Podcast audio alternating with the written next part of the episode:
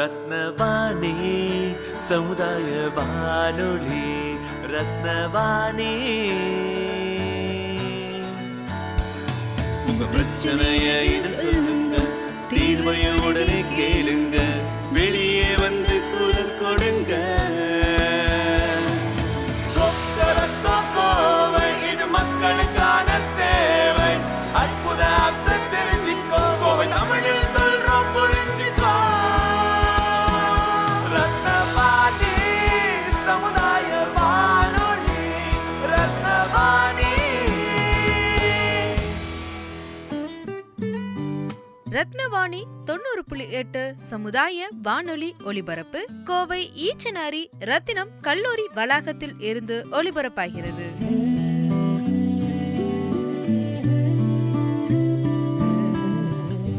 ரத்தினவாணி 90.8 சமுதாய வானொலியில் இந்த நிகழ்ச்சி ரத்தின நேரம். ஒவ்வொரு வருஷமும் விஸ்காம் படிச்சு முடிக்கிற ஸ்டூடெண்ட்ஸ் எல்லாரும் நிறைய கனவுகளோட டைரக்டர் ஆகணும், கேமராமேன் ஆகணும், எடிட்டர் ஆகணும், இப்படி நிறைய கனவுகளோட சென்னை கோடம்பாக்கம் போவாங்க.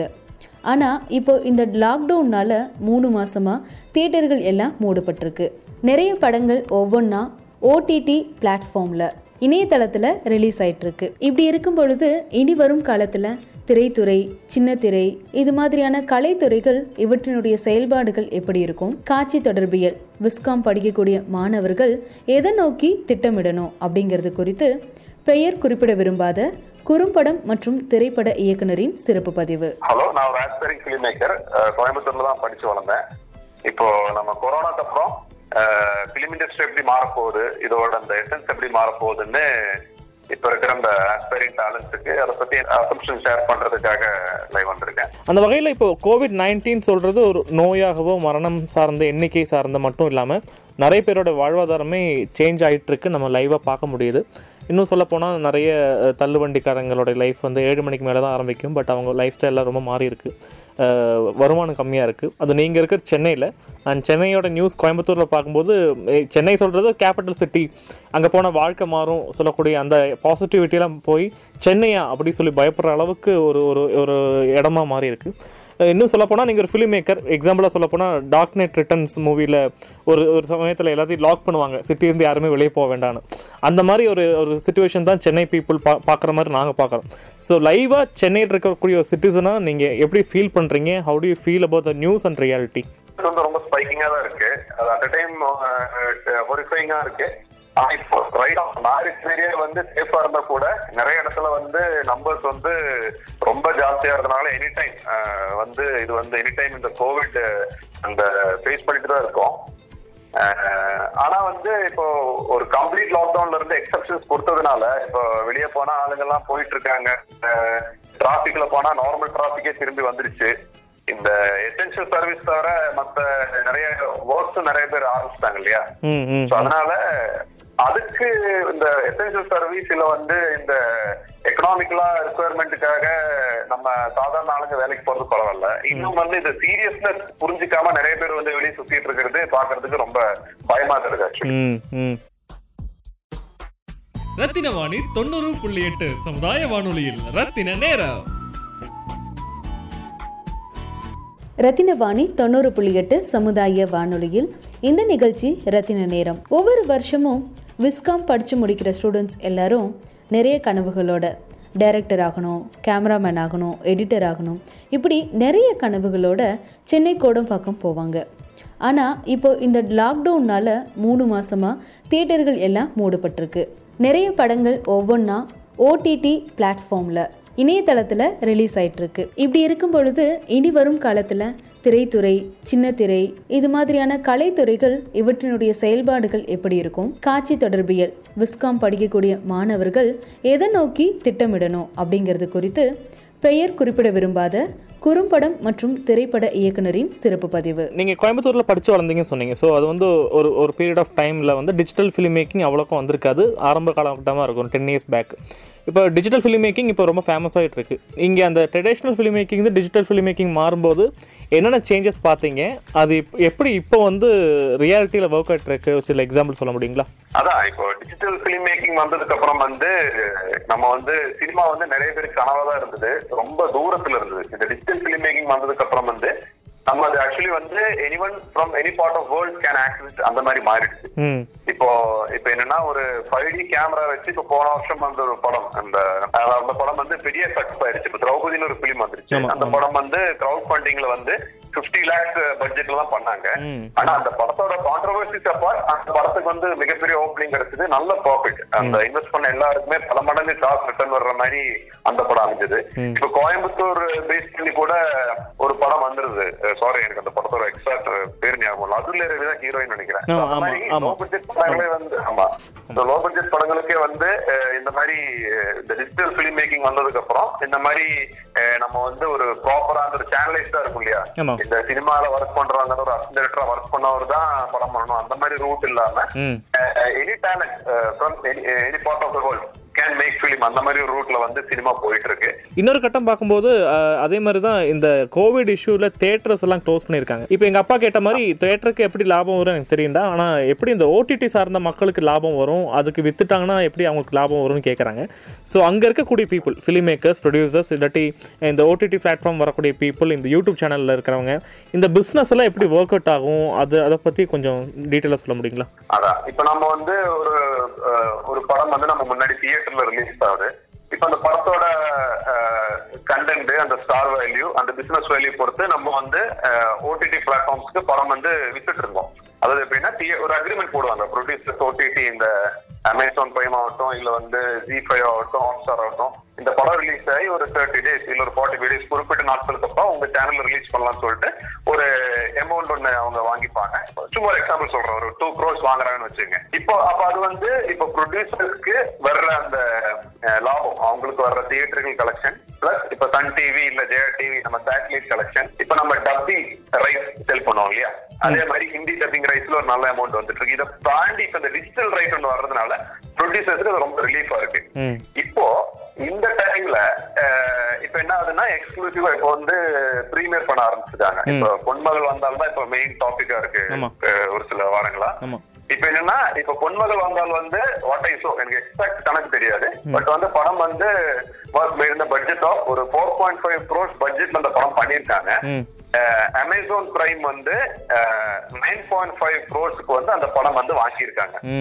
சோ ப்ரொடியூசருக்கு வந்து ஆல்மோஸ்ட் ஒரு 5 crores கிட்ட அதுல ப்ராஃபிட் வந்திருக்கு.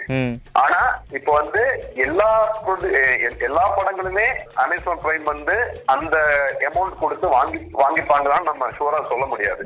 அதாவது அந்த ஆர்டிஸ்ட் வேல்யூ பொறுத்து மாறும்.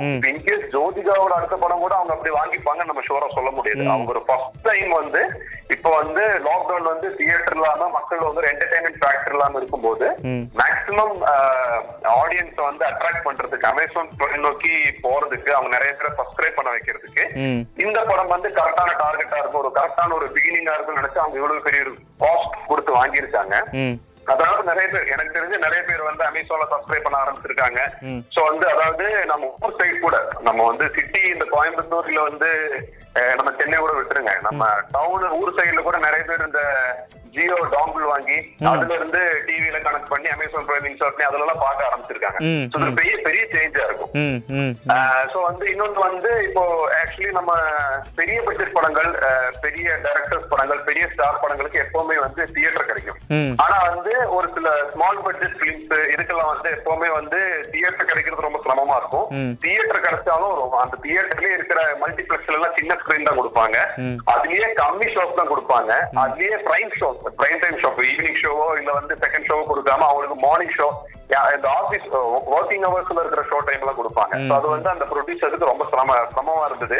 அவங்க ப்ராடக்ட் வந்து அந்த சின்ன பட்ஜெட் படங்களோட ப்ரொடியூசர் சொல்றேன், அந்த ப்ரொடியூசர்ஸ்க்கு அவங்க ப்ராடக்ட் வந்து ஆடியன்ஸ் கிட்ட கொண்டு போய் சேர்க்கறதுக்கு ரொம்ப சிரமமா இருந்தது. அதுல இருந்து அவங்க எதிர்பார்க்கிற அந்த ஒரு ப்ராஃபிட் ஜோன்ல போறது ரொம்ப சிரமமா இருந்தது. இப்ப இந்த OTT பிளாட்ஃபார்ம்ஸ், இப்ப நம்ம இங்க வந்து இப்ப நெட்ஃபிளிக்ஸோட இப்ப அமேசான் பிரைம் வந்து ரொம்ப லீடிங்ல இருக்கு. இப்ப Hotstar வந்து கைதி வாங்கியிருக்காங்க. இந்த மாதிரி சேனல்ஸ் வந்ததுக்கு அப்புறம் இந்த சின்ன பட்ஜெட் படங்களுக்கு அவங்க எதிர்பார்க்கிற அந்த எக்ஸ்போஷர் ஆக்சுவலி பயங்கரமா கிடைக்குது, கிடைக்கு இனிமே அது பயங்கரமா பூஸ்ட் அப் ஆகும். ஏன்னா மக்களும் வந்து இந்த மாதிரி ஓடிடி பிளாட்ஃபார்ம்ஸ் நோக்கி போறாங்க. இப்போ ஓடிடி பிளாட்ஃபார்ம்ஸ் இன்னொரு பெரிய பிளஸ் என்னன்னா அது வந்ததுக்கு அப்புறம் வந்து சின்ன பட்ஜெட் படங்கள் மட்டும் இல்லாம நம்ம ஊர்ல இந்த டிவி சீரீஸ் ஒரு கல்ச்சர் வந்து பயங்கரமா பூஸ்ட் ஆக ஆரம்பிக்கும். இப்போ நம்ம வந்து ஹாலிவுட் சைட்ல வந்து நம்ம பல காலமா பல வருஷமா நம்ம கேள்விப்பட்டிருக்கோம். ஃப்ரெண்ட்ஸ் ஒரு பெரிய all time popular TV series, Breaking Bad, Game of Thrones இதெல்லாம் இருக்கு. இப்ப லண்டன்ல யூகேல லீட் பண்ண இப்பதான் ஹிந்தியில வந்து அந்த மாதிரி ரொம்ப ஃபாலோவிங் இருக்கிற டாப் லெவல் டிவி சீரீஸ் எல்லாம் பண்ண ஆரம்பிச்சிருக்காங்க. இப்ப அண்டர்ஷிப் இதுல வந்து அவங்க வந்து சேக்ரெட் கேம்ஸ் பண்ணாங்க, ஃபேமிலி மேனோட பெரிய ஹிட், இப்போ ரீசெண்டா ரிலீஸ் பண்ண அத்தாலோக் வந்து பெரிய ஹிட். இந்த மாதிரி நிறைய டிவி சீரீஸ் வந்து அங்கேயும் பண்ணிருக்காங்க. ஆனா நம்ம ஊர்ல இப்ப தமிழ்நாட்டிலயோ இல்ல சவுத் இந்தியால அந்த மாதிரி ரொம்ப பாப்புலரா ஏதாவது சீரீஸ் வந்திருக்கான்னு கேட்டா எனக்கு தெரிஞ்சு டக்குனு பேருந்து ஞாபகம் வரல. அந்த மாதிரி இல்லைன்னு தான் நினைக்கிறேன். என்னன்னா நம்ம எப்படி இந்த முயற்சிகள் வருதுன்னா ஒரு ஃபீச்சர் பிலிம் ஒருத்தர் வந்து ஃபீச்சர் பிலிம் பண்ணணும்னு ஆசைப்படுறாங்க. அந்த அங்க பண்ற முயற்சிகள் ஒர்க் ஆகும் போது இந்த ஆப்பர்ச்சுனிட்டி வரும்போது அவங்க இந்த டிவி சீரீஸ் இந்த இன்டர்நெட் சீரீஸ் பண்ண ஆரம்பிக்கிறாங்க. தவிர நான் இன்டர்நெட் சீரீஸ் பண்ணணும்னு ஆசைப்பட அந்த கண்டனோட வர்ற ஆளுங்க கிடையாது. அந்த மாதிரி வர்ற ஆளுங்களே ரொம்ப ஜாஸ்தியாகும் நான் சொல்றேன். ஓடிடியில் இந்த மாதிரி பலவிதமான அதாவது இந்த கேன்வாஸ் வந்து ரொம்ப பெருசாயிடும். நிறைய பேருக்கு ஆப்பர்ச்சுனிட்டி கிடைக்கும், நிறைய பேருக்கு வேலை கிடைக்கும். சோ ஆனா அந்த சைட்ல வந்து ஆக்சுவலி என்னோட பர்சனல் ஒப்பீனியன்ல தியேட்டர் ஆளுங்கள்ல தியேட்டர் ஓனர்ஸ் எல்லாம் வந்து ரொம்ப இன்செக்யூரிட்டில இருக்காங்க. இது வந்து கண்டிப்பா வந்து தியேட்டர் அழிஞ்சிரும் அப்படிங்கிற கல்ச்சர் அழிஞ்சிரும் பயம். பட் கண்டிப்பா அது நடக்காது. ஏன்னா டிவி வந்த காலத்துல நிறைய பேர் சொன்னாங்க தியேட்டர்ஸ் அழிய போகுது. அதுக்கப்புறம் இன்டர்நெட் சிடி வந்த காலத்துல தான் சொன்னாங்க.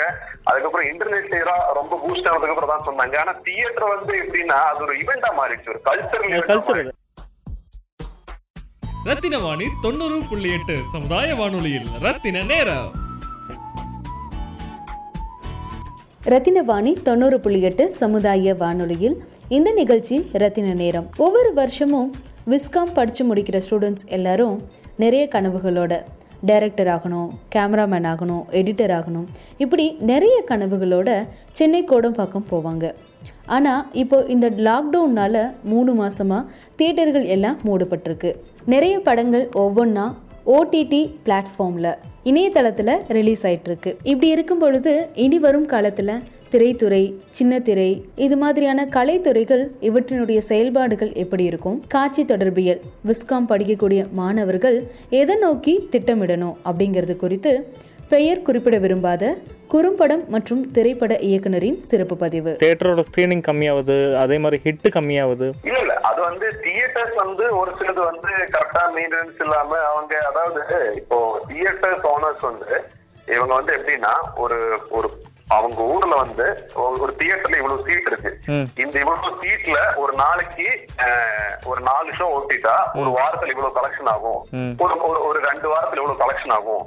சோ அவங்களுக்கு ஒரு சின்ன எக்ஸாம்பிள் சொல்றேன், அவங்களுக்கு ஒரு 10 lakhs தான் கலெக்ஷன் ஆகும். 2 வாரம் 3 வாரம் ஒன்னாலே 10 lakhs தான் கலெக்ஷன் ஆகும் இருந்ததுன்னா அவங்க பிசினஸ் பண்ணும்போது அந்த தியேட்டருக்கு அந்த படம் வாங்கும் போது 8 lakhs மேக்ஸிமம் ஒரு 8 lakhs தான் வாங்கணும். அப்பதான் வந்து அவங்களுக்கு 2 lakhsல ஒரு பிசினஸ் ஒரு ப்ராஃபிட் பார்க்கணும். என்னன்னா இவங்க இந்த பெரிய படங்கள், பெரிய பட்ஜெட் படங்கள் இதெல்லாம் வந்து அவங்களுக்கு வந்து இந்த மாதிரி மேக்ஸிமமே ஒரு 10 லட்சம் தான் அங்க வந்து வசூல் வரும்னா 12 லட்சத்துக்கு இவங்க வாங்குறாங்கன்னா அந்த தியேட்டர்ல லாஸ் தான் ஆகும். பாயிண்ட் ஆஃப் டைம்ல வந்து இவங்க அது ஒரு கரெக்டா அது அந்த டாப் லெவல்ல இப்ப வந்து ப்ரொடியூசர்ஸும் தியேட்டர் ஓனர்ஸும் இந்த அசோசியேஷன் சேர்ந்து உட்கார்ந்து பேச வேண்டிய விஷயம் அது. அவங்க வந்து இப்போ அந்த மாதிரி அவங்க லாஸ் ஆக இப்ப அந்த பெரிய ப்ராஃபிட் வாங்கிட்டாங்கன்னா அந்த நிலைமைக்கு அவங்க தள்ளப்படுறாங்க. ஏன்னா வந்து ஒரு சின்ன பட்ஜெட் படம் ரிலீஸ் பண்ணி அவங்க பெருசா ப்ராஃபிட் பாத்திர முடியாது. பெரிய பட்ஜெட் பெரிய ஸ்டார் படங்கள் நம்பிட்டு இருக்காங்க. பட் அது ஒரு லிமிட் தாண்டி போகும்போது அவங்க லாஸ் வருது, க்ளோஸ். அந்த மாதிரி ஒரு சில ரேரா ஒரு சில சினாரியோஸ் வந்து தியேட்டர்ஸ் க்ளோஸ் ஆகுது. தவிர நிறைய ஸ்கிரீன்ஸும் தியேட்டர்ஸும் ஜாஸ்தியாயிட்டு தான் இருக்கு ஆக்சுவலி. ரத்தின வாணி 90.8 சமுதாய வானொலியில் ரத்தின நேரம். ரத்தினவாணி 90.8 சமுதாய வானொலியில் இந்த நிகழ்ச்சி ரத்தின நேரம். ஒவ்வொரு வருஷமும் விஸ்காம் படித்து முடிக்கிற ஸ்டூடெண்ட்ஸ் எல்லாரும் நிறைய கனவுகளோட டைரக்டர் ஆகணும், கேமராமேன் ஆகணும், எடிட்டர் ஆகணும், இப்படி நிறைய கனவுகளோட சென்னை கோடம்பாக்கம் போவாங்க. ஆனால் இப்போது இந்த லாக்டவுன்னால் 3 மாதமாக தியேட்டர்கள் எல்லாம் மூடப்பட்டிருக்கு. நிறைய படங்கள் ஒவ்வொன்றா ஓடிடி பிளாட்ஃபார்மில் இணையதளத்தில் ரிலீஸ் ஆகிட்டுருக்கு. இப்படி இருக்கும் பொழுது இனி வரும் காலத்தில் திரைத்துறை, சின்ன திரை இது மாதிரியான கலைத்துறைகள் இவற்றினுடைய செயல்பாடுகள் எப்படி இருக்கும்? காட்சி தொடர்பியல் விஸ்காம் படிக்கக்கூடிய மாணவர்கள் எதை நோக்கி திட்டமிடணும் அப்படிங்கிறது குறித்து பெயர் குறிப்பிட விரும்பாத குறும்படம் மற்றும் திரைப்பட இயக்குனரின் சிறப்பு பதிவு. 2010 இல்லை 2012 பிட்ஸா இல்லாட்டி அட்டகத்தி இந்த மாதிரி டிஜிட்டல் எடுத்துகிட்டு ஹிட்டான சில திரைப்படங்களுக்கு முன்னாடி பார்த்தீங்கன்னா ஒரு வருஷத்தில் ஒரு 45-50 படங்கள் வந்துட்டு இருந்தது. அப்புறம் 100 ஆச்சு. இப்போ ரீசெண்டாக பார்த்தா 250+ மூவிஸ் வந்துட்டு இருக்கு. ஆனால் ஹிட்டாகிற படங்கள் பார்த்தீங்கன்னா நம்ம டாப் 10 மூவிஸும் கூட இல்லை, டாப் 6-7 தான் லாக் ஆயிடுது. அதுக்கு மேலே பெரிய மாஸ் ஹிட் மூவிஸாக பார்க்குறதும் கஷ்டமாக இருக்குது. ஸோ இப்போ பெரிய டிஃப்ரென்ஸாக இருக்கு இல்லையா? அது பெரிய டிஃப்ரென்ஸாக இருக்குது. இப்போ இந்த அவேர்னஸ் ஏதோ ஃபிலிம் மேக்கிங் டெக்னிக்கில் ஏதாவது மாற்றம் வரணுமா, இல்லை அது ஏதாச்சும் ஒரு கல்ச்சர் ஏதாவது மாறி இருக்கா? உள்ள ஸ்க்ரீன் பிளே எழுதுறது இல்லாட்டி மக்களை புரிஞ்சுக்கிறது என்ன விஷயம் அதில் லேக் ஆகுது? இவ்வளோ படம் ஃப்ளாப் ஆக காரணமா நினைக்கிறீங்க? இல்லை, அது நான் என்ன பர்சனலாக ஃபீல் பண்றேன்னா இது நம்ம ஊர்ல மட்டும் இல்ல, உலகம் மொத்தமாவே இந்த நல்ல கிரியேட்டிவான தாட்ஸ் வர்றது ரொம்ப கம்மியா இருக்கு. இப்போ நீங்களே பாத்தீங்கன்னா ஹாலிவுட்ல 90s எராஸ்ல வந்த அந்த டாப் பிலிம்ஸ் நம்ம ஸ்பீல்பர்க் தான் இருக்கட்டும், ஜேம்ஸ் கேமரன் தான் இருக்கட்டும், மைக்கேல் பே கூட ஒரு சில பிலிம்ஸ் எல்லாம் நல்ல கமர்ஷியல் என்டர்டைன்மெண்ட் கொடுத்திருக்காரு. அவரோட மசாலா பிலிம் மேக்கரை பார்த்தா கூட இப்போ ரைட் நவ் ஹாலிவுட்ல கன்சிஸ்டன்டா நல்ல படங்கள் கொடுக்கிற ஒரு பிளாக் பஸ்டர் பிலிம் மேக்கர் ஒருத்தர் 1-2 பேர் தான் இருப்பாங்க. இப்போ நோலன் மாதிரி, கிறிஸ்டோபர் நோலன் மாதிரி ஒரு சில பேர். இப்போ நீங்க ஆஸ்கார் கூட பாத்தீங்கன்னா ஆஸ்கார் பிலிம்ஸ்ல பல வருஷமாவே இருக்கிற படங்கள்ல ஒரு படத்துக்கு பெஸ்ட் பிலிம் அவார்ட் கொடுக்குறாங்களே தவிர ஒரு ஷில்லர் ஸ்மித் கொடுத்த மாதிரியோ இல்ல ஒரு ஃபாரஸ்ட் கம்ப் கொடுத்த மாதிரியோ ஒரு சூப்பர் ஒரு பிலிமுக்கு அவார்ட் கொடுக்கறது கிடையாது. புரியுதுங்களா? இப்போ ஒரு சில இப்போ நீங்க அந்த 93-94 ஆஸ்கார் 94 ஆஸ்கார் நான் சொல்றேன், அதாவது 95 நடந்த 94 ஆஸ்கார். அந்த ஆஸ்கார்ல பவர் ஃபிக்ஷன் காம்பீட் ஆகுது, சாஷன் ப்ரொடக்ஷன் காம்பீட் ஆகுது, ஃபாரஸ்ட் கம்ப் காம்பீட் ஆகுது. இந்த ஆல் டைம் கிரேட்டஸ்ட் பிலிம்ஸ் எடுத்த இந்த 3 படங்களுமே இருக்கு. இப்ப நீங்க இந்த கடந்த ஒரு சில வருஷங்கள்ல பாருங்க, நம்ம இந்த ஒரு படம் கண்டிப்பா அடிக்கும்னு சொல்ற மாதிரி எல்லாமே நான் இப்ப பாரசைட்டோ இல்ல இப்ப இந்த other competition other films bad films சொல்லுங்க, பட் கண்டிப்பா நம்ம ஒரு தர காம்படிஷனா பார்க்க முடியல. என்ன ஃபீல் பண்றேன்னா ஒரு கிரியேட்டிவா நம்ம ஜெனரேஷன் கொஞ்சம் வீக் ஆயிட்டு இருக்கு. இப்போ நான் பர்சனலா நான் சொல்றேன்னா இப்போ கரண்ட் பிலிம் மேக்கர்ஸ்ல ரொம்ப ஒரிஜினலா ரொம்ப இன்னோவேட்டிவா பண்ற நான் ரொம்ப அட்மையர் பண்ணி பாக்குற ஒருத்தர் எச் வினோத். அவர் வீரன் அதிகாரம் ஒன்று பண்ணார், ஒரு ரியல் இன்சிடென்ட் பேஸ் பண்ணி ஒரு காப் த்ரில்லர் பண்ணியிருந்தாரு. செகண்ட் பிலிமா ஃபர்ஸ்ட் பிலிம் சதுரங்க வேட்டை பண்ணாரு. நம்ம ஊர்லயே இருக்கிற நிறைய இந்த ஃப்ராட் விஷயங்கள் அதை வச்சு ஒரு பிளாக் காமெடியா ஒரு படம் பண்ணியிருந்தாரு. ரெண்டுமே ஒரிஜினலா இருக்கும், ரெண்டுமே ரொம்ப இம்ப்ரெசிவா இருக்கும். எனக்கு இவரை தவிர நான் ரொம்ப அட்மையர் பண்ணி ஃபாலோ பண்ற மாதிரி எனக்கு எந்த டைரக்டரையும் எனக்கு நான் தோணல. ஒண்ணு ரைட்டர்ஸ் நம்ம பூஸ்ட் பண்றது இல்ல, ஏன்னா டைரக்டர்ஸே ஸ்கிரிப்ட் ரைட்டரா இருக்காங்க, ரைட்டர்ஸ் பூஸ்ட் பண்றது இல்ல, அவங்க டிஸ்டர்வ் பண்ற பேமெண்ட் கொடுக்கறது இல்ல, அதனால ரைட்டரானு சொல்லி வர்றவங்க ரொம்ப கம்மியா இருக்காங்க. அது ஒரு காரணம். இன்னொன்னு டைரக்டர்ஸ் நல்ல விதமா புது விதமா இன்னோவேட்டிவா யோசிக்கிறது இல்ல. இது நான் இப்போ நான் ஏன் சொல்றேன்னா தமிழ்நாட்டுல மட்டும் உலகம் மொத்தமாவே இந்த ஜெனரேஷன்ல மேபி ரீடிங் இல்லாததா இருக்கலாம், இல்ல மத்தவங்களோட கான்வர்சேஷன் இல்லாததா இருக்கலாம், நிறைய பேரோட நம்ம அப்பா அம்மாவோட பேசி அவங்களோட லைஃப் எக்ஸ்பீரியன்ஸ் கேதர் பண்ணாததா இருக்கலாம். சோ அந்த கிரியேட்டிவிட்டி இன்னோவேஷன்ல கிரியேட்டிவிட்டியில அந்த ஒரு இன்ஃபர்மேஷன் கேதரிங்லயே நம்ம ஆளுங்க நம்ம ஜெனரேஷன் ரொம்ப ரொம்ப பின்னாடி ரொம்ப பின்னாடி இருக்காங்க. அது சினிமாலே ரிஃப்ளெக்ட் ஆகுதுன்னு நினைக்கிறேன். நீங்க சொல்ற மாதிரி படங்கள் ரிலீஸ் ஆகுது தவிர நல்ல படங்கள் வர்றது இல்ல, அது நல்ல கண்டென்ட் வர்றது இல்ல, நல்ல சிந்தனைகள் வர்றது இல்ல. அதுக்கு இது எல்லாமே ஒரு கலெக்டிவ் நம்ம ஜெனரேஷனோட பிரச்சனை. அது இது கிராஸ் ஆகி போல் நல்ல படங்கள் வர ஆரம்பிக்கும், ஆனா எப்போ அப்படிங்கிறது தெரியல. இப்ப கேரளா 2000 to 2010 கேரளால கேரளால இதே மாதிரி பிரச்சனை தான் இருந்தது. தமிழ்ல ஒரு சில படங்கள் வந்தது தவிர நல்ல படங்கள் எடுத்த லிஸ்ட் ரொம்ப கம்மியா இருந்தது. ஆனா இப்போ 2010 அப்புறம் கேரளால ஒரு நல்ல படங்கள் நிறைய வர ஆரம்பிச்சிருக்கு. சோ அந்த ஒரு சேம் அதே மாதிரி இப்போ தமிழ்நாட்டிலயும் தமிழ் பிலிம்ஸ்ல அந்த மாதிரி ஒரு நல்ல ரைட்டர்ஸ் நல்ல டைரக்டர்ஸ் சினிமாவை மாற்றுவாங்க அப்படின்னு நம்புறேன். இதுக்கு இன்னொரு முக்கியமான காரணம் சொல்லணும்னு நம்ம ரொம்ப லெஜெண்டரியா நம்ம விரும்பி பார்த்த டைரக்டர்ஸ் இப்ப நம்ம டாப்ல மணிரத்னம், சங்கர், கே.எஸ். ரகுமார் விட்டுருங்க. அதுக்கப்புறம் நம்ம ரொம்ப இம்ப்ரெசிவா பார்த்த கௌதம் மேனன், லிங்குசாமி, செல்வராகவன், மிஷ்கின் இவங்க எல்லாருமே கொஞ்சம் அவுட் ஆஃப் ஃபார்மா இருக்காங்க. சோ நல்ல கமர்ஷியல் பிலிம் மேக்கர் இல்ல ஈவன் we can agree அவங்க பிலிம் மேக்கிங் எதுவும் மாறல, ஆனா அந்த கண்டென்ட் அவங்க எடுக்கிறது நம்ம அப்பர் ரெசிஸ்ட் மாதிரி இல்லாம போயிருக்கு. ஆமா அவங்களே கொஞ்சம் அவுட் ஆஃப் ஃபார்ம்ல இருக்காங்க. அப்புறம் அவங்கள மாதிரி அந்த மாதிரி கண்டென்ட் கொடுக்கக்கூடிய ஆளுங்களும் இப்ப இல்ல. நீங்க அதாவது ஒரு உதாரணமா சொல்ல போனா 7G ரெயின்போ காலனி பார்த்த மாதிரி நம்ம ரீசெண்டா சூர்யா மூவி பார்க்க முடியலன்னு சொல்றோம். கரெக்ட் தான், நம்ம அந்த மாதிரி படங்கள் கரெக்ட் தான் நம்ம அந்த செல்வராகவன் அந்த பிரைம் டைம்ல ஒரு பண்ண படத்தோட இம்பாக்ட் ஒரு கிடையாது. ஆமா கரெக்ட் தான். ஓகே. ரத்தினவாணி 90.8 சமுதாய வானொலியில் ரத்தின நேரம். ரத்தினவாணி 90.8 சமுதாய வானொலியில் இந்த நிகழ்ச்சி ரத்தின நேரம். ஒவ்வொரு வருஷமும் விஸ்காம் படித்து முடிக்கிற ஸ்டூடெண்ட்ஸ் எல்லாரும் நிறைய கனவுகளோட டைரக்டர் ஆகணும், கேமராமேன் ஆகணும், எடிட்டர் ஆகணும், இப்படி நிறைய கனவுகளோட சென்னை கோடம்பாக்கம் போவாங்க. ஆனால் இப்போது இந்த லாக்டவுன்னால் 3 மாதமாக தியேட்டர்கள் எல்லாம் மூடப்பட்டிருக்கு. நிறைய படங்கள் ஒவ்வொன்றா ஓடிடி பிளாட்ஃபார்மில், இணையதளத்தில் ரிலீஸ் ஆகிட்டுருக்கு. இப்படி இருக்கும் பொழுது இனி வரும் காலத்தில் திரைத்துறை, சின்ன திரை, இது மாதிரியான கலைத்துறைகள் இவற்றினுடைய செயல்பாடுகள் எப்படி இருக்கும், காட்சி தொடர்பியல் விஸ்காம் படிக்கக்கூடிய மாணவர்கள் எதை நோக்கி திட்டமிடணும் அப்படிங்கிறது குறித்து பெயர் குறிப்பிட விரும்பாத குறும்படம் மற்றும் திரைப்பட இயக்குனரின் சிறப்பு பதிவு. இப்போ விஸ்காம் ஸ்டூடெண்ட்ஸ் வந்து இப்போ +2 முடிச்சுட்டு வராங்க, இல்லாட்டி மேபி பிகாம் முடிச்சுட்டு வருவாங்க. நான் இங்கே என்னோட ரத்தனம் கல்லூரி மாணவர்கள் வரும்போது, அது வேற டிபார்ட்மெண்ட் ஸ்டூடெண்ட்ஸ் விஸ்காம் இல்லாமல் வரும்போது சொல்கிற ஒரு விஷயம் என்னன்னா, நீங்கள் பிகாம் படிக்கிறீங்க, இன்ஜினியரிங் படிக்கிறீங்க, உங்களுக்கு பிடிக்காட்டி நீங்கள் வந்து மீடியாவில் டிவி இல்லாட்டி மூவிக்கு போயிடுறீங்க, நீங்கள் அங்கே ஒரு பெரிய ப்ரொஃபஷனலாக மாறிடுறீங்க. பட் விஸ்காம் படித்தவனுக்கு வேற எங்கேயுமே பெரிய வேலையே கிடைக்காது. அவன் திருப்பி கல்யாண ஸ்டுடியோ வைப்பான், இல்லாட்டி அசிஸ்டன்ட் டைரக்டராக சேருவான், இல்லாட்டி சீரியலில் ஒர்க் பண்ணுவான், எடிட்டராக ஒர்க் பண்ணுவான். இந்த மாதிரி தான் இந்த சைக்கிள் போயிட்டே இருக்கு. இப்போ ஒரு டாக்டருக்கு டாக்டராக பிடிக்கல, ஒரு உதாரணமாக பல் டாக்டருக்கு பல் பார்க்க பிடிக்கலன்னு சொல்லிட்டு ஸ்கிரிப்ட் ரைட்டரான சரித்திரங்கள் இருக்கு. அதே மாதிரி இன்ஜினியருக்கு இன்ஜினியர் ஆகலை சொல்லிட்டு சூப்பர் ஸ்டார் வச்சு படம் எடுத்த இன்ஜினியர்ஸும் இருக்காங்க. இப்போ படித்த படிப்புக்கு அந்த வேலை செய்யறதை விட்டுட்டு நம்ம இண்டஸ்ட்ரி, அதாவது மீடியா இண்டஸ்ட்ரிக்குள்ளே வரும்போது அங்கே ஒரு வெற்றிடமே காலியாகுது, இந்த பீப்புளால் நிரப்பப்படுது. இந்த இந்த ஈக்குவேஷன் எப்படி பார்க்குறீங்க? அப்படியா? ஓகே, ரொம்ப நல்ல விஷயமா பாக்குறேன். Anyone who is interested to write or direct can come into the industry. ஏன்னா அது வந்து contributes for the cinema. Cinema வந்து வளர்க்கறதுக்கான ஒரு அவங்க வந்து கான்ட்ரிபியூட் பண்ணி சினிமா வந்து இன்னும் பெருசு பண்றாங்க. அது நல்ல விஷயம் தான் ஆக்சுவலி. ஆனால் இப்போ நான் என்ன கேட்குறேன்னா, இப்போ விஸ்காம் இல்லாட்டி மாஸ்காம் இல்லாட்டி ஃபிலிம் மேக்கிங் நிறைய கோர்சஸ் இருக்குது. அதை படிச்சுட்டு வரும்போது அந்த படிப்புக்கு இன்வெஸ்ட் பண்ண அந்த ஹியூமன் ரிசோர்ஸோட இன்வெஸ்ட்மெண்ட் வந்து வேஸ்ட்டாக போகுது அப்படின்னு இல்லையா? இல்லை, அது கண்டிப்பாக இருக்குது. அது நான் வந்து ஒரு ஸ்ட்ராங்காக எனக்கு வந்து ஒரு கிரிட்டிசிசம் இருக்குது. அது நான் எப்படி பார்க்குறேன்னா, ரொம்ப ஆஸ்பைரிங்காக ரொம்ப நல்ல டேலண்ட், எனக்கு பர்சனலாக தெரிஞ்ச நிறைய பேர் நல்ல டேலண்ட்ஸ் வந்து இங்கே இருக்கிற டாப் ஃபிலிம் இன்ஸ்டியூட்டில் போய் ஜாயின் பண்ணுறாங்க. நல்ல ஆசையா பெருசா காசு இன்வெஸ்ட் பண்ணி அங்க ஜாயின் பண்றாங்க. ஆனா அங்க வந்து இவங்களே தெரியாம சினிமானா கமர்ஷியல் சினிமா, ஆர்ட் சினிமான்னு ரெண்டு இருக்கு. அதுல நீங்க ஆர்ட் சினிமா தான் பயங்கரமான சினிமா, கமர்ஷியல் சினிமா பண்றதே தப்பு, அதெல்லாம் குப்பை படங்கள் சொல்லி இவங்களுக்குள்ள இருக்கிற இவங்களுக்கு ஒவ்வொருத்தவங்க ஒவ்வொரு டைப்ல இருப்பாங்க இல்லையா? நல்ல ஹை லெவல் ரொமான்ஸ் பண்ற ஒருத்தர் செல்வராகவன், நல்ல ஒரு நம்ம பார்க்காத ஒரு நல்ல ஒரு யங்ஸ்டர்ஸ் வச்சு ஒரு செம காமெடி பிலிம் கொடுத்தவர் வெங்கட் பிரபு.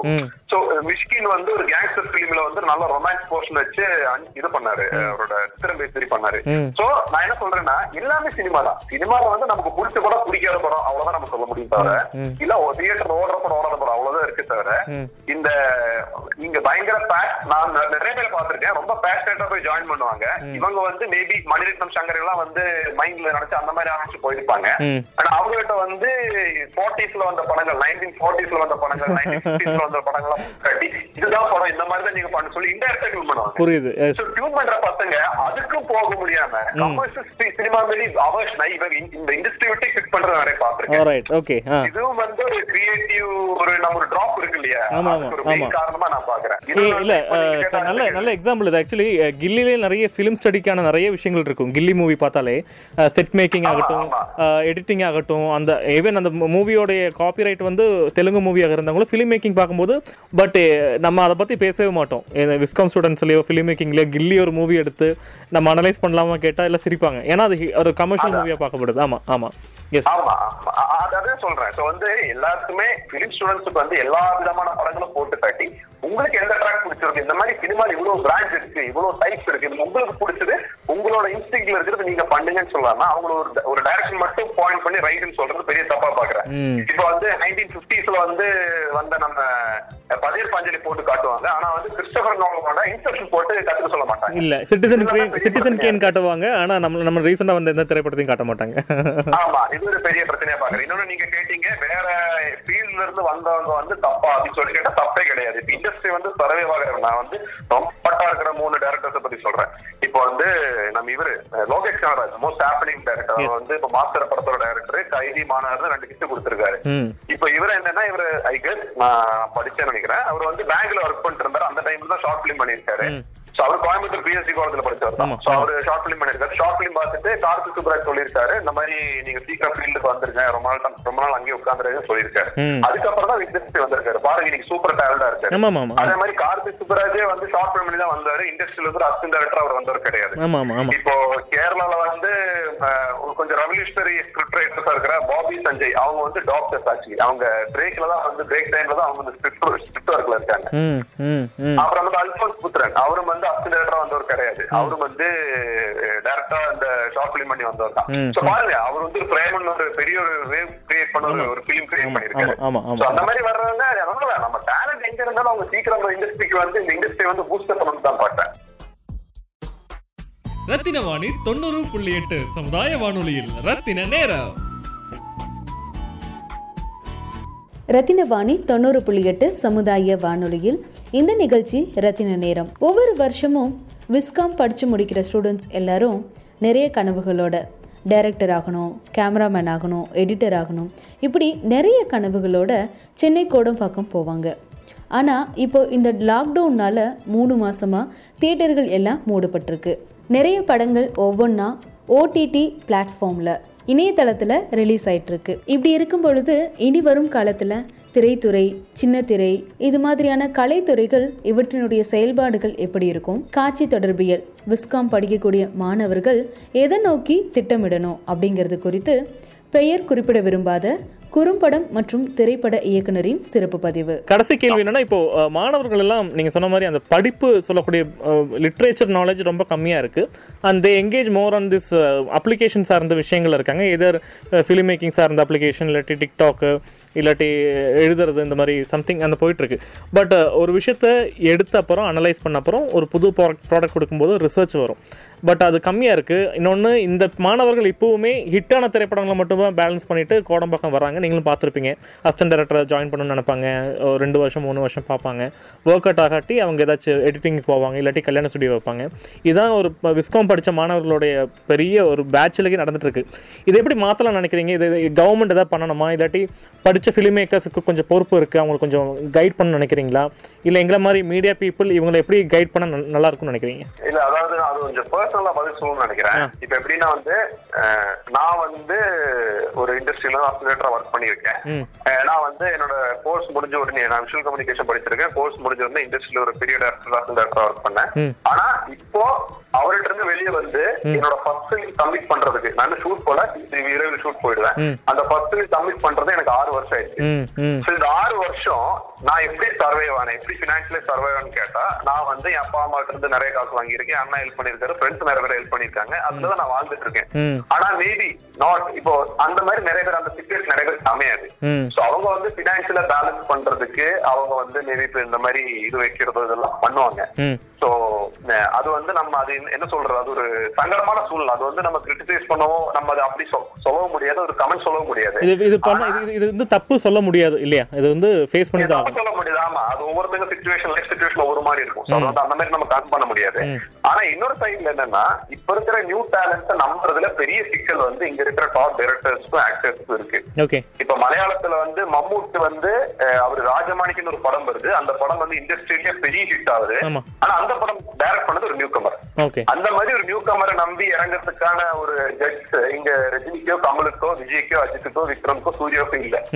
இப்ப கார்த்தியே வந்து அவர் எனக்கு தெரிஞ்சு கரியர்ல ஃபர்ஸ்ட் டைம் தேவன் ஒரு படத்துக்கு நியூ கமரை நம்பி இறங்கினாரு. இப்போ வந்து பெரிய டைரக்டர்ஸ் வந்து பெரிய ஆக்டர்ஸ் வந்து நியூ டேலண்ட் நம்பி இறங்கினால், பெரிய ப்ரொடியூசர்ஸ் நியூ டேலண்ட் நம்பி இறங்கினால். சோ இன்னொன்னு வந்து இப்ப என்னன்னா, ஒரு பெரிய பிரச்சனை நியூ கமர்ஸ் வந்து அப்ரோச் பண்ணும்போது இப்ப ப்ரொடியூசர்ஸ் வந்து பல பிஸியா இருப்பாங்க. அவங்க வந்து உட்கார்ந்து கதை கேட்க மாட்டாங்க. வேற ஒரு சிலர் கேட்கறாங்க. பட் நிறைய பேர் டீம் செட் பண்ணிருக்காங்க. இப்போ இந்த டீம் தான் கதை வைப்பாங்க. இப்போ ப்ரொடியூசர் எஸ்ஆர் பிரபு மாதிரியான ஒரு சில பேர் கரெக்டான டீம் வச்சிருக்காங்க. அவங்களுக்கு சினிமா பத்தி தெரியும், அந்த டீமுக்கே வந்து ஸ்கிரிப்ட் பத்தி தெரியும், நல்ல ஒரு ஐடியா இருக்கு, அவங்க வந்து அதை எடுத்துக்குவாங்க. ஆனா ஒரு சில ப்ரொடியூசர் தெரியாமலேயே அவங்களோட டீம் வந்து ரொம்ப அபத்தமா ஸ்டூபிடா இருப்பாங்க.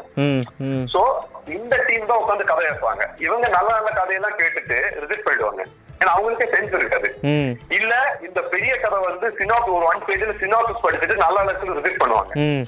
இப்ப நீங்க பாத்தீங்கன்னா அமெரிக்கான இன்டர்வியூல சொல்லியிருக்காரு, கதை வேற திரைக்கதை வேற. நான் புரிஞ்சதே லெகான் தான். அவர் லெகான் வந்து கதையா சொல்லுங்க, நான் வேணா நல்லா இல்லைன்னு சொல்லிட்டேன். அவர் அவ்வளவு ப்ரெஷர் போட்டதுக்கு அப்புறம் தான் நான் வந்து திரைக்கதையா ஃபுல் ஸ்கிரிப்டா கேட்டேன். அப்பதான் எவ்வளவு பெரிய டெப்த், எவ்வளவு பெரிய சப்ஜெக்ட் எனக்கு தெரிஞ்சது அப்படிங்கிறாரு.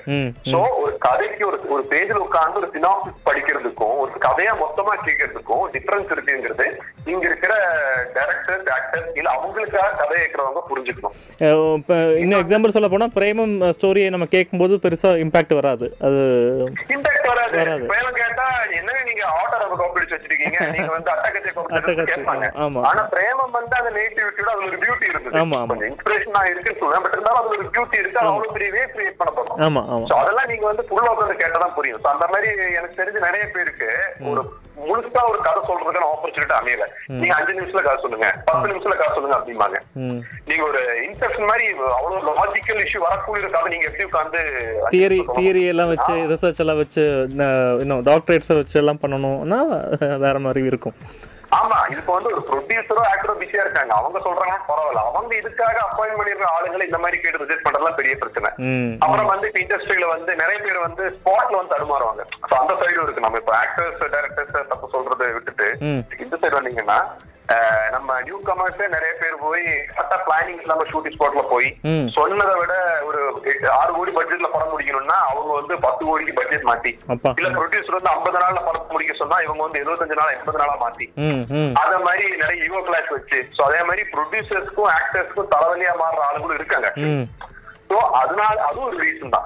அவங்க வந்து தப்பான எக்ஸாம்பிளா மாறிட்டோம்னா அவங்க படம் ஃபெயில் ஆயிடுச்சுன்னா மத்த வர நியூ கமர்ஸ் சந்தேகத்தோட தான் பாப்பாங்க.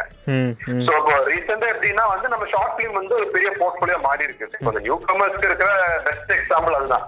ஒண்ணு கரெக்டான ரூட் புடிச்சு கரெக்டான ட்ராக் புடிச்சு போகணும். இப்போ ஒரு சில ஃபர்ஸ்ட் வந்து ரெஃபரன்ஸ். இப்போ வந்து ஒரு நியூ கமர் வந்து ஒரு ப்ரொடியூசர்கிட்ட நான் காசு சொல்ல வந்திருக்கேன்னு சொல்லும் போது நான் கேட்கறேன்னு சொல்லுவாரு. சார் மேபி கேட்கணும் இல்ல, பட் அவருக்கு தெரிஞ்ச ஒருத்தர் வந்து சார் இந்த மாதிரி பையன் இருக்கான், நல்ல டேலண்ட், நல்ல கதை வச்சிருக்கான், உட்காந்து கேளுங்க அப்படின்னு சொன்னாருன்னா அவர் கேட்கறதுக்கான வில்லிங்னஸ் கூடும். இது வந்து ரெஃபரன்ஸ் இல்ல கான்டாக்ட் நம்ம சொல்லலாம். இது முக்கியமான விஷயம். இன்னொன்னு வந்து ஒரு நியூ கமருக்கு வந்து அவரோட டேலண்ட் வெளிப்படுத்தி ஷார்ட் பிலிம். இப்ப ரீசெண்டா வந்து யுவர் ஷேம் புலி 2 அப்படின்னு ஒரு ஷார்ட் பிலிம் வந்துச்சு. அந்த ஷார்ட் பிலிம் வந்து ரொம்ப வைரலா நிறைய பேர் பார்த்தாங்க. எனக்கு தெரிஞ்ச 2 ப்ரொடியூசர்ஸ் அந்த டைரக்டருக்கு வந்து அட்வான்ஸ் கொடுக்கறதுக்கு ஓடுனாங்க. அந்த ஷார்ட் பிலிம் பாத்தோம்னா அந்த மாதிரி நீங்க ஒரு ரெவல்யூஷனரி ஜம்முனர் ஷார்ட் பிலிம் கொடுத்தாலே உங்களுக்கு அந்த வாய்ப்பு அமைஞ்சிடும். உங்களை தேடி வருவாங்க, இல்ல நீங்க தேடி போகும்போது அந்த ரூட் கொஞ்சம் கிளியர் ஆயிடும். ரத்தின வாணி 90.8 சமுதாய வானொலியில் ரத்தின நேரம். ரத்தினவாணி 90.8 சமுதாய வானொலியில் இந்த நிகழ்ச்சி ரத்தின நேரம். ஒவ்வொரு வருஷமும் விஸ்காம் படிச்சு முடிக்கிற ஸ்டூடெண்ட்ஸ் எல்லாரும் நிறைய கனவுகளோட டைரக்டர் ஆகணும், கேமராமேன் ஆகணும், எடிட்டர் ஆகணும், இப்படி நிறைய கனவுகளோட சென்னை கோடம்பாக்கம் போவாங்க. ஆனால் இப்போது இந்த லாக்டவுன்னால் 3 மாதமாக தியேட்டர்கள் எல்லாம் மூடப்பட்டிருக்கு. நிறைய படங்கள் ஒவ்வொன்றா OTT பிளாட்ஃபார்மில் இணையதளத்தில் ரிலீஸ் ஆகிட்டுருக்கு. இப்படி இருக்கும் பொழுது இனி வரும் காலத்தில் திரைத்துறை, சின்ன திரை, இது மாதிரியான கலைத்துறைகள் இவற்றினுடைய செயல்பாடுகள் எப்படி இருக்கும்? காட்சி தொடர்பியல் விஸ்காம் படிக்கக்கூடிய மாணவர்கள் எதை நோக்கி திட்டமிடணும் அப்படிங்கிறது குறித்து பெயர் குறிப்பிட விரும்பாத குறும்படம் மற்றும் திரைப்பட இயக்குனரின் சிறப்பு பதிவு. புக்ஸ் ஏதாச்சும் நல்ல ஃபிலிம் மேக்கிங் புக்ஸ் நீங்கள் பார்த்து படித்தது, அதே மாதிரி சில படங்கள், இந்த மாதிரி படங்கள்ல இந்த மாதிரி பாருங்கள், அனலைஸ் பண்ணுங்கள். அது மாதிரி உதாரணத்தோடு இதை முடிச்சிடலாம். லாஸ்ட் வேர்ட்ஸ் நம்ம கிராஜுவேட் ஆகக்கூடிய பீப்புளுக்கு உங்களுடைய சஜஷன்ஸ் இருந்தாலும் சொல்லலாம். இல்லை ஒன்றும் இல்லை, நம்ம வந்து புக்ஸை பற்றி சொல்லணும்னா I am ashamed to say this, but sorry, எனக்கு வந்து சஜஷன் இல்லை. நான் வந்து புக்ஸ் படிக்கிறது இல்லை. நான் வந்து நிறைய படம் பார்க்குறேன். நிறைய லிஸ்ட் போட்டு நம்ம IMDb நம்ம கூகுளில் போனாலே இல்ல நம்ம ஃப்ரெண்ட் சஜஷன்ல இருந்து நம்ம டாப் லெவல் சினிமா இல்ல வந்து ஷார்ட் பிலிம் இல்ல வந்து டிவி சீரிஸ் நிறைய பாக்குறேன். அதுல இருந்து நான் கத்துக்கிறேன். சோ அதுதான் என்னோட லேர்னிங். நான் அதுல வந்து இப்ப நான் ஸ்கிரிப்ட் ரைட் பண்ணும்போது நான் எழுதுறேன், படிக்க கொடுக்குற ஃப்ரெண்ட்ஸ் கிட்ட அவங்க நல்லா சொன்னா அதை அடிச்சுட்டு மொத்தம் ரீரைட் பண்றேன். நான் வந்து ஒரு நம்ப மாட்டீங்க, நான் வந்து ஒரு ஸ்கிரிப்ட் எழுதுனேன். அதுல வந்து ஒரு 98 சீன் தான் இருக்கும். ஆனா அந்த ஸ்கிரிப்ட் கம்ப்ளீட் பண்றது நான் கிட்டத்தட்ட 1000 சீன்ஸ் எழுதி டிலீட் நல்லா டிலீட் பண்ணிருக்கேன். நான் வந்து அந்த ட்ரையல் எரர் நான் கத்துக்கிட்டு இருக்கேன். எனக்கு வந்து புக்ஸ் சொல்றதுக்கு இல்ல. அப்புறம் வந்து படங்கள் வந்து அதுதான் அது வந்து நீங்க கூகுள்ல சர்ச் பண்ணாலும் கிடைக்கும். கேட்டா நீங்க வந்து எல்லா கைண்ட் ஆஃப் ஃபிலிம்ஸும் பார்க்கணும். நீங்க வந்து நம்ம தமிழ் சினிமா இருக்கிற டாப் டைரக்டர்ஸோட டாப் ஃபிலிம்ஸ் பார்க்கணும், நியூ கமர்ஸோட டாப் ஃபிலிம்ஸ் பார்க்கணும், நீங்க வந்து ஹாலிவுட் ஃபிலிம்ஸ் பார்க்கணும், சைனீஸ் ஃபிலிம் பார்க்கணும், South Korean films, Iranian films, இல்ல வந்து உலகத்துல இருக்க எங்கெங்க சினிமா கிரியேட் ஆகுதோ சோ அந்த ஊர்ல இருக்கிற டாப் ஃபிலிம்ஸ்ல நீங்க பாருங்க. கமர்ஷியல் ஃபிலிம் பாருங்க, ஆர்ட் ஃபிலிம் பாருங்க, மசாலா படம் பாருங்க, கேங்ஸ்டர் ஃபிலிம் பாருங்க, எல்லா டைப்ஸ் ஆஃப் ஃபிலிம் பாருங்க. அதெல்லாம் பார்க்கும்போது உங்களுக்கு ஒரு டேஸ்ட் இருக்கும். எல்லாமே பார்த்து முடிச்சதுக்கு அப்புறம் உங்களுக்கு ஒரு டேஸ்ட் வரும், உங்களுக்கு ஒரு இன்ஸ்டிக்ட் வரும். ஓகே, நான் இந்த மாதிரி படம் தான் பண்ணணும், இந்த மாதிரி ட்ராக்ல தான் போகணும், என் டேலண்ட் இங்கதான் இருக்கு, எனக்கு காமெடி தான் வருது, இல்ல எனக்கு வந்து கிரைம் ஃபிலிம் தான் வருது, இல்ல எனக்கு வந்து ஃபேமிலி டிராமா தான் வருது, இல்ல எனக்கு வந்து பேரலல் சினிமா ஆர்ட் சினிமா தான் வருதுன்னு சொல்லிட்டு உங்களுக்கு ஒரு இன்ஸ்டிக்ட் வரும். அந்த ரூட்ல நீங்க படம் பண்ணுங்க. இப்ப டேலண்ட் எங்க இருக்குன்னு கண்டுபிடிங்க, அதை எக்ஸ்ப்ளோர் பண்ற மாதிரி நீங்க வந்து படம் பண்ணுங்க. இதுதான் என்னோட சஜஷன். ரத்தின வாணி 90.8 சமுதாய வானொலியில் ரத்தின நேரம்.